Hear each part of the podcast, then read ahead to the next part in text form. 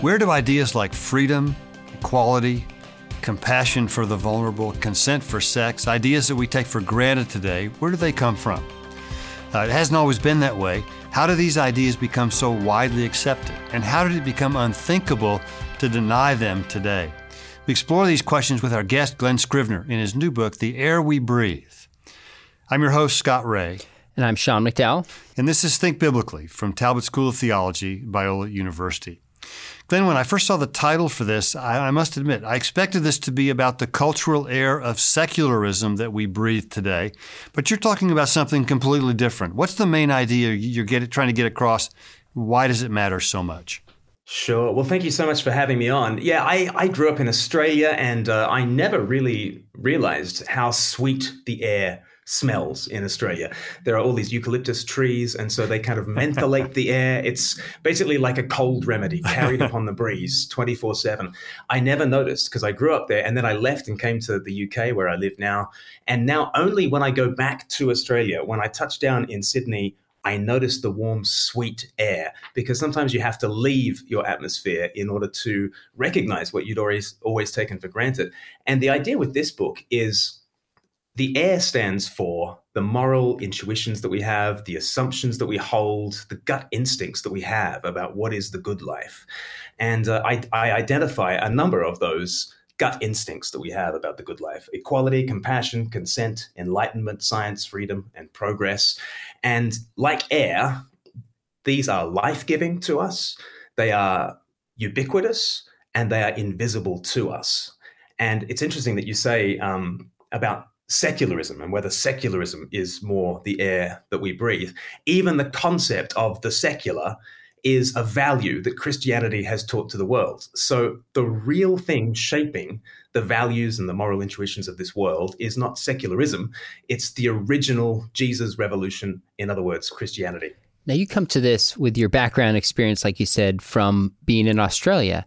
How does that uniquely shape what you're observing about the West, and why focus just on the West? It's not because the West is best. Um, I think the West has um, its own very distinctive and very poisonous brew of uh, historical calamities, and I press into those in the book. Um, and it's not that um, it's not that the church uh, comes out as the hero of this book. Um, very often, we are the worst perpetrators when it comes to holding us to the standards of these values. I guess I talk about the West because that that is the air that I breathe. Um, I'm an Australian living in the UK. I'm writing for that kind of audience and a US audience. I'm writing in English. Other atmospheres are available, but it's interesting. You know, I grew up in an Australian Anglican church, and uh, when you think about the average Anglican in the world, I don't know what you think of. If you think of an Episcopalian in sort of uh, American terms, actually the average Anglican in the world is a Nigerian woman about 20 years old. Wow. And there are there are more Anglicans in Nigeria than there are people in England. Wow. And what's fascinating is I grew up in Australia and just imagine that 20 year old woman in Lagos. We both share a spiritual heritage that goes back to certain developments in the church in England in the 16th century and back further than that. But those developments have really shaped the world and not just the West. The West has gone on to shape all sorts of other cultural uh, interplays through international law and through Hollywood and all sorts of things like that.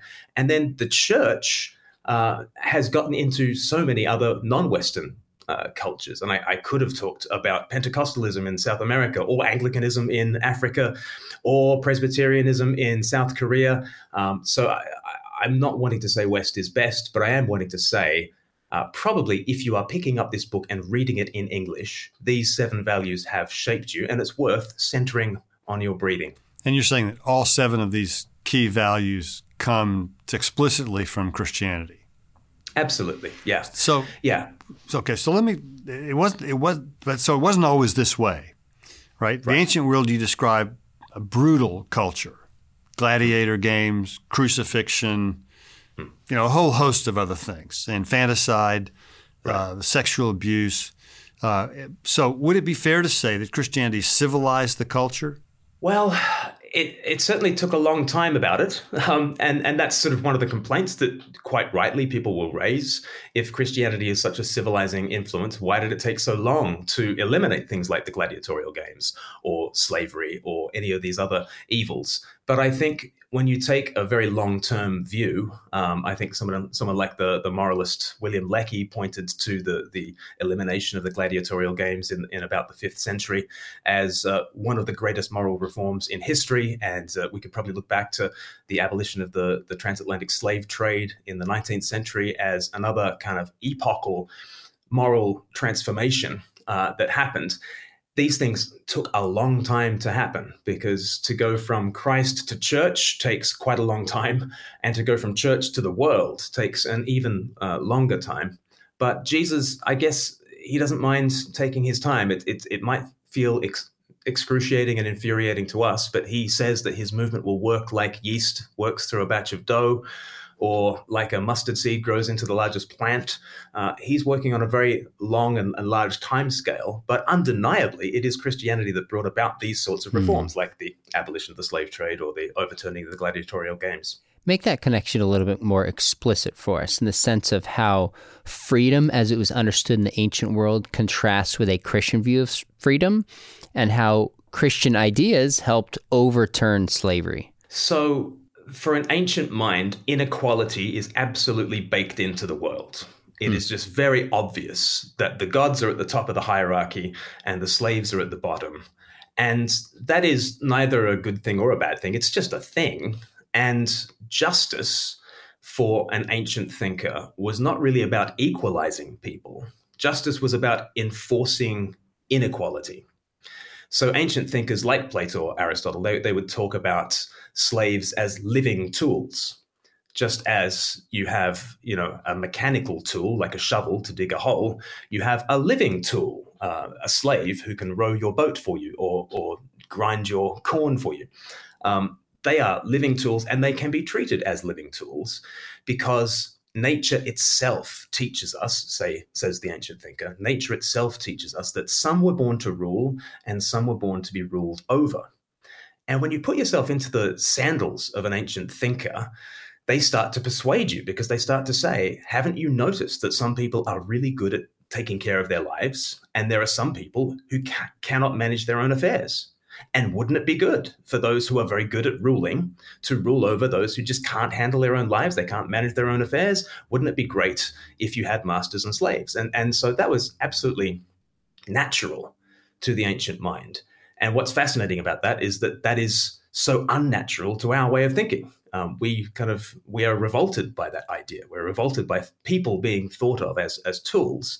Why is that? Well, Christianity gives us so many uh, different angles on this, but we were created equally in God's image. On page one of the Bible, we, we are made in God's image, both male and female. Uh, we are redeemed by the Savior, so that doesn't matter how much we've sinned, the blood of Christ is for us. Uh, it doesn't matter how righteous we think we are, the blood of the blood of Christ is necessary to be shed for us. And there's this incredible equalizer that comes in in the gospel of Jesus Christ. Again, it takes an incredibly long time to work its way, like yeast through the batch of dough, to work its way through the church and then to work its way through society. But it's Christianity that, that has given us this instinct for equality. So, Glen, let's think about uh, the the value, the virtue of compassion, uh, especially toward the weak and vulnerable. What was the ancient world like when it came to things like pity, compassion, things like that? And what did it take for Christianity to change that?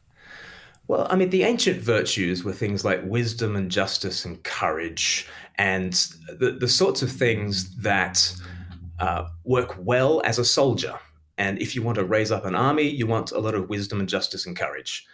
And Christianity comes along and makes an absolute virtue out of love. And uh, Larry Hurtado, who was a great sort of historian of the early church, um, said that there's there's just really no parallel to the Christian church in terms of its love ethic.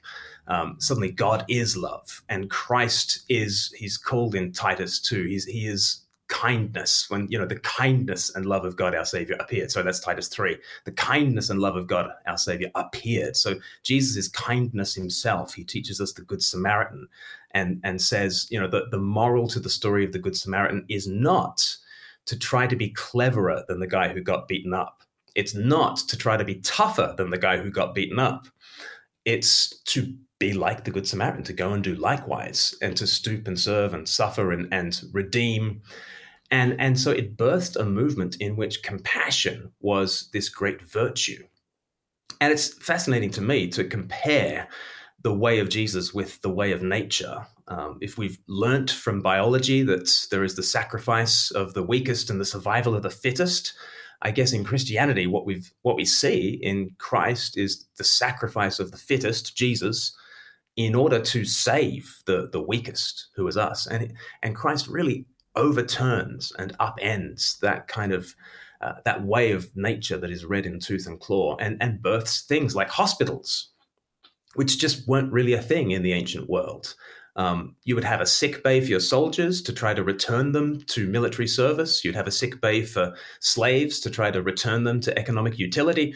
But this idea of sort of healthcare that was universal and free at the point of access and, and um, was just an extraordinary um, development in the ancient world that was birthed out of Christianity. Um, there's, there's all sorts of compassionate movements that were birthed from this gospel. What about the view of women? Maybe compare and contrast how the ancient world women are viewed in terms of their value and their rights, and how the church kind of challenged that, and potentially what you think that contributed to women growing so significantly within the Christian church. Well, Larry Hurtado, in, in his book um, Destroyer of the Gods, um, at one point makes this estimate that in, in Rome, there were about 130 men for every 100 women largely because of the exposure of little girls, um, the, the infanticide practiced wow. on little girls, because little, little girls were not as economically useful. And uh, and so they were simply exposed. There's a there's a harrowing letter that has sort of uh, been passed down from antiquity. In, in the first century BC, a Roman soldier writes back to his wife, and he says, "I'm in Alexandria until the spring, and I'll send money soon. And I know that you're pregnant. If it's a boy, keep it. If it's a girl, throw it out." uh, I'll be back to you. Wow. you know, Apollonia sends her greetings, but you know, it's it's and it's just passed off, um, just with a, a, a, carelessness and an ease. Um, that kind of exposure of little girls, especially, and the disabled, was kind of how the ancient world um, operated.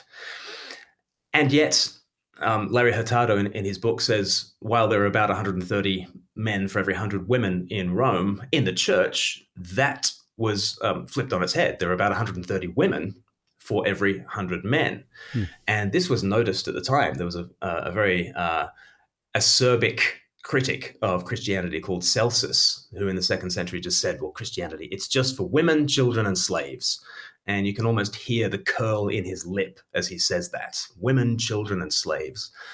And yet, you know, Rodney Stark, the uh, another historian says, you know, he he doesn't know why every woman didn't become a Christian um, back in the early church.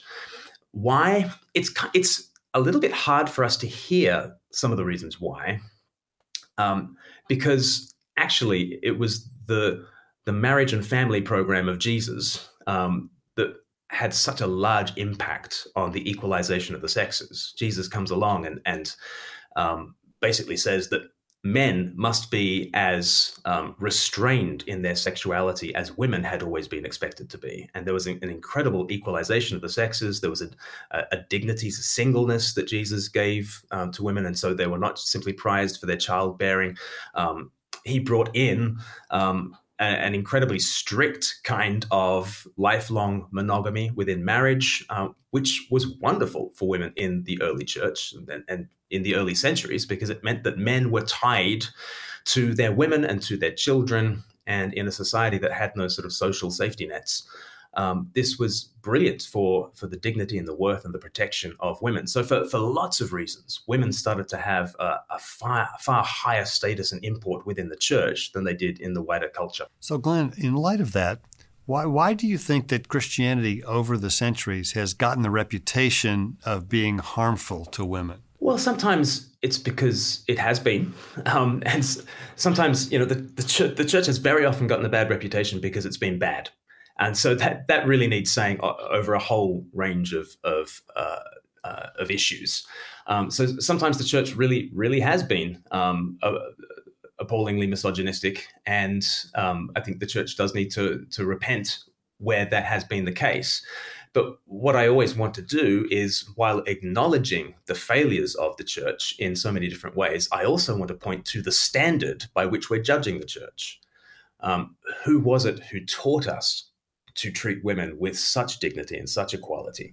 And when mm. you look at hmm. pre Christian and non Christian cultures, you realize that that is not a natural or obvious or universal thing but that it has come to us through the Jesus Revolution. So, has the church um, at times failed women? Yes. Has the church at times failed all sorts of people? Absolutely, it has. But I, I always want to go back to by what standard are we judging these things? And I think to come to Jesus, we get the most beautiful and life giving standards of the equality of the sexes. So, let me pursue that just a little bit further especially when it comes to sexuality and consent for sex. What what was sexuality like in the first century for women?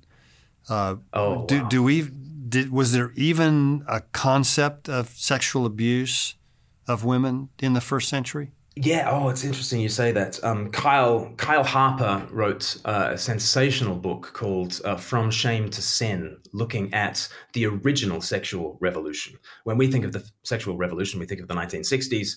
Um, but he says the most significant, the most enduring, the most influential revolution in sexual values happened in the first century. Um, and what really happened there, if if the 60s, if the 1960s was all about saying to women, you can be as licentious as men have always been. The sexual revolution of the first century was saying, men, you must be as restricted as women have always been.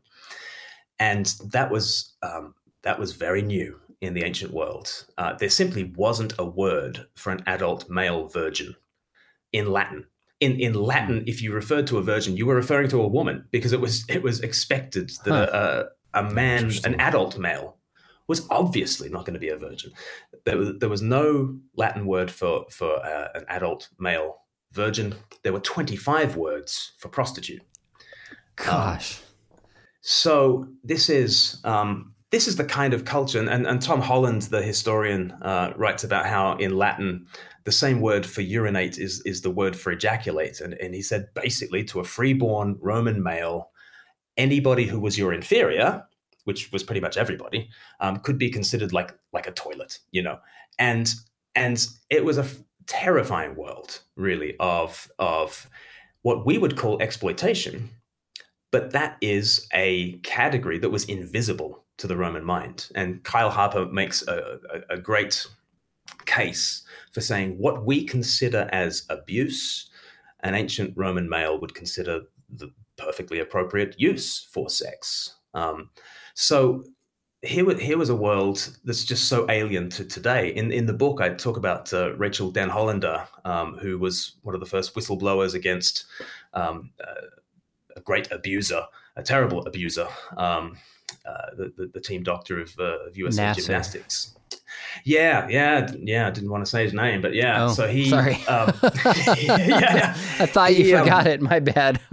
yeah, yeah, yeah. Well, I mean, just and we consider him um, rightly to be a, a, man of unconscionable evil. She, in her um, in her victim impact statement in 2017, before his sentencing, she said, "I want you to give the biggest sentence you possibly can to this man." Because I want you to send a, a statement about what a little girl is worth. And Rachel's written this book called What a Little Girl is Worth, a, a terrific book. Um, and she says, please give him the, the harshest sentence possible to send the message about what a little girl is worth, because we know that a little girl is worth everything. And I think everything in us rises up and says, yes, you're right, Rachel. And yet, if you asked an ancient Roman, what is a little girl worth? Um, you might get the answer, well, um, if you buy her from a slave master, she's worth about eight months' wage. Or if you just want her for an evening at the brothel, she costs the same as a loaf of bread. Or if you tour the rubbish dumps where the little girls are getting exposed, and if you get there before the slave master and the, the master of the brothel, then you could probably get her for free. Um, to ask the question, what is a little girl worth, um, receives a very different answer in, in pre Christian societies. And, and if we answer the question, what is a little girl worth, the same way Rachel Denhollander does by saying everything, I think that that genuinely is our Christianity talking. That's such a great answer that we, we so often hear the failings of the church and you recognize them and concede them and talk about them but we also got to go deeper and say what even enabled us to have the value of a girl and what led to society valuing young girls. Uh, it has Christian roots, so it's yeah, it's beautiful. Yeah. I love the way you approach this. Now, you yeah. also talk about, in a way that I think is really interesting, uh, transgender ideology. You say it emerges from convictions that would be inconceivable without Christianity, but is ultimately divorced from them. Explain. Well, my first three values that I look at in the book are equality, compassion, and consent. And I think equality is just the, the moral equality of every single human being, no matter their race or religion or class or wealth or anything. Um, what happens when you divorce equality from its roots in the Christian story is you start to get um, a, a, kind of a hyper individualized sense of equality. And, you know, one of the great sins of the West, um, West is not best. One of the great sins of the West is our hyper individualism. And for us, this beautiful gift of equality that Christianity has given to the world, we've kind of turned that into an individualism. So that in the Bible, our equality is basically to all be equally welcome around the same table. Nowadays, we think of equality as being equally high up our individual ladders. So that's a very different kind of sense of equality that we've we've now taken. When we think of compassion in the Bible, compassion is to be the good Samaritan and to show mercy on those who are weak and, and marginalized and, and can't help themselves.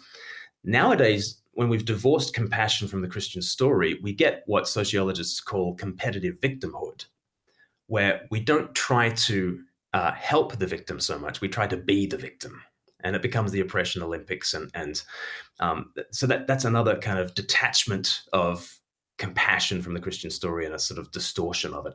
And then when it comes to consent, um, we pretty much think that that is the only value um, that that now um, holds when it comes to to sex and sexuality, um, as opposed to one value out of a, a rich tapestry of values. And so, choice in the sexual realm becomes almighty now, recombine those those three detached values, and you've got individualism, competitive victimhood, and the absolute nature of my choice when it comes to my sexuality. Recombine those three things, and what do you get? You get transgender ide- ideology, essentially. And is that a very different thing from what you get on page one of the Bible? Absolutely. But that transgender ideology is inconceivable without the Christian revolution that has given us the air that we breathe and, and, the moral apparatus that we've taken, divorced, distorted, and then recombined in this new way.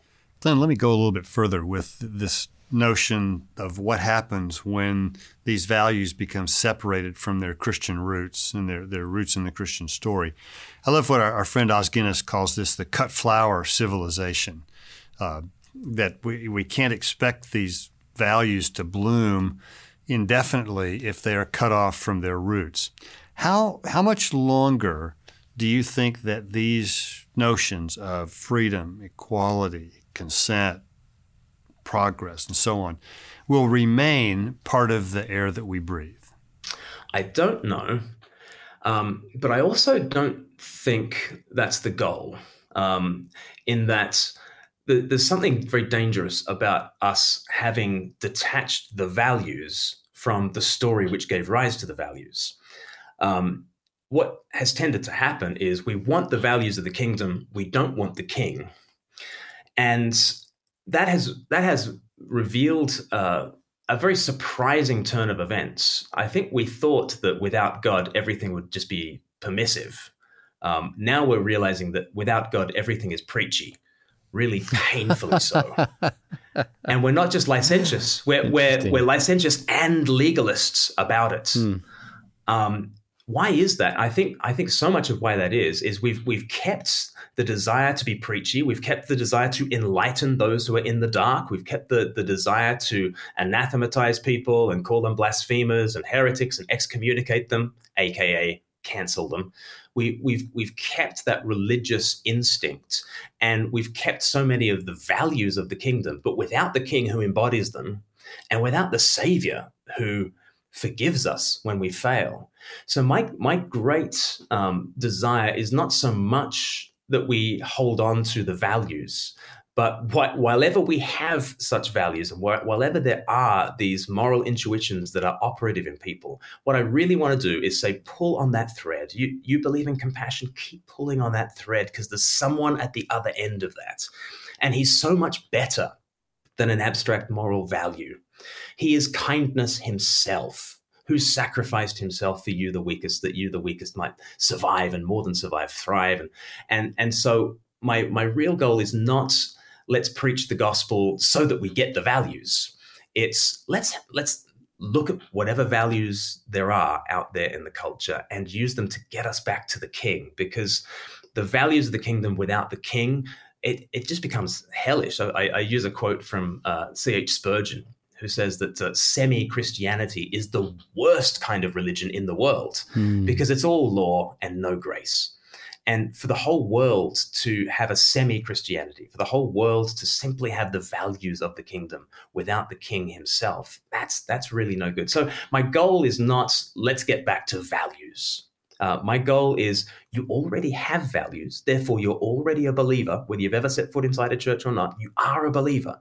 You believe in all sorts of nonsense stuff that makes no sense without Jesus.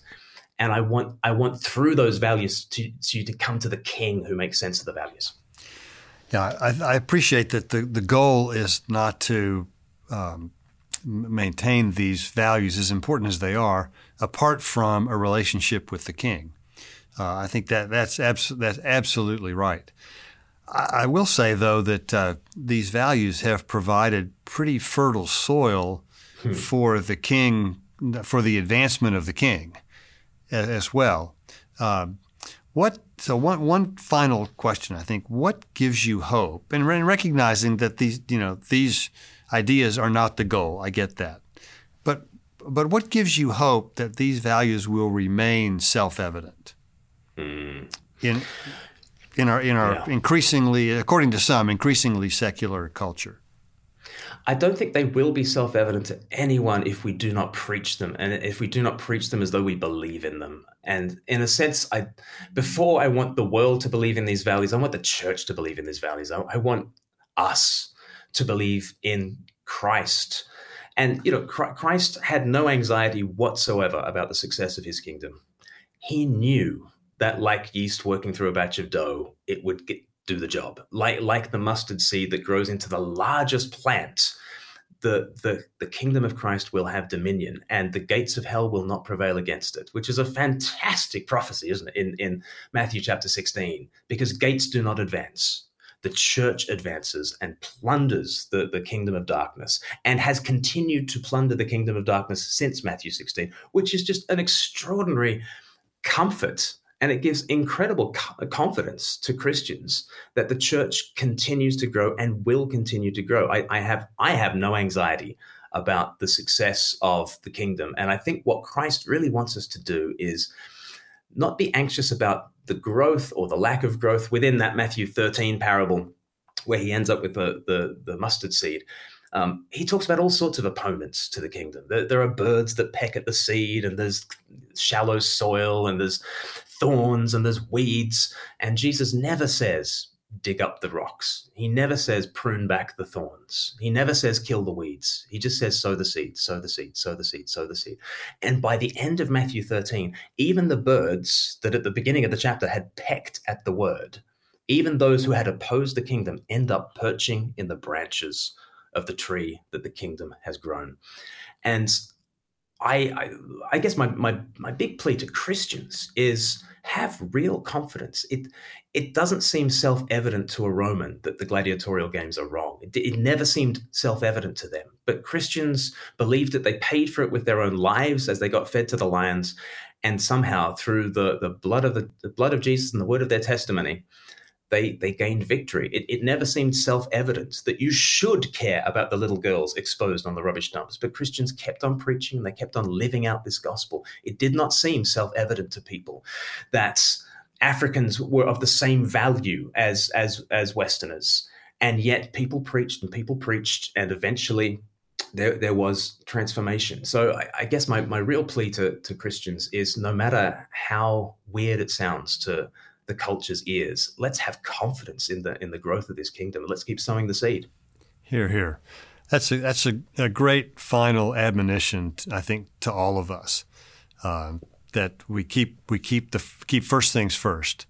Uh, and the priority of preaching the King with the coming of His kingdom. So, Glen, thank you so much for being with us. We I want to commend your book to our listeners, entitled "The Air We Breathe," subtitled "How We All Came to Believe in Freedom, kindness, progress, and equality. It's a terrific book, uh, and we highly recommend it. So, Glen, we're very grateful for your work and for coming on with us today. Thanks so much. Thanks so much for having me. This has been an episode of the podcast Think Biblically conversations on faith and culture.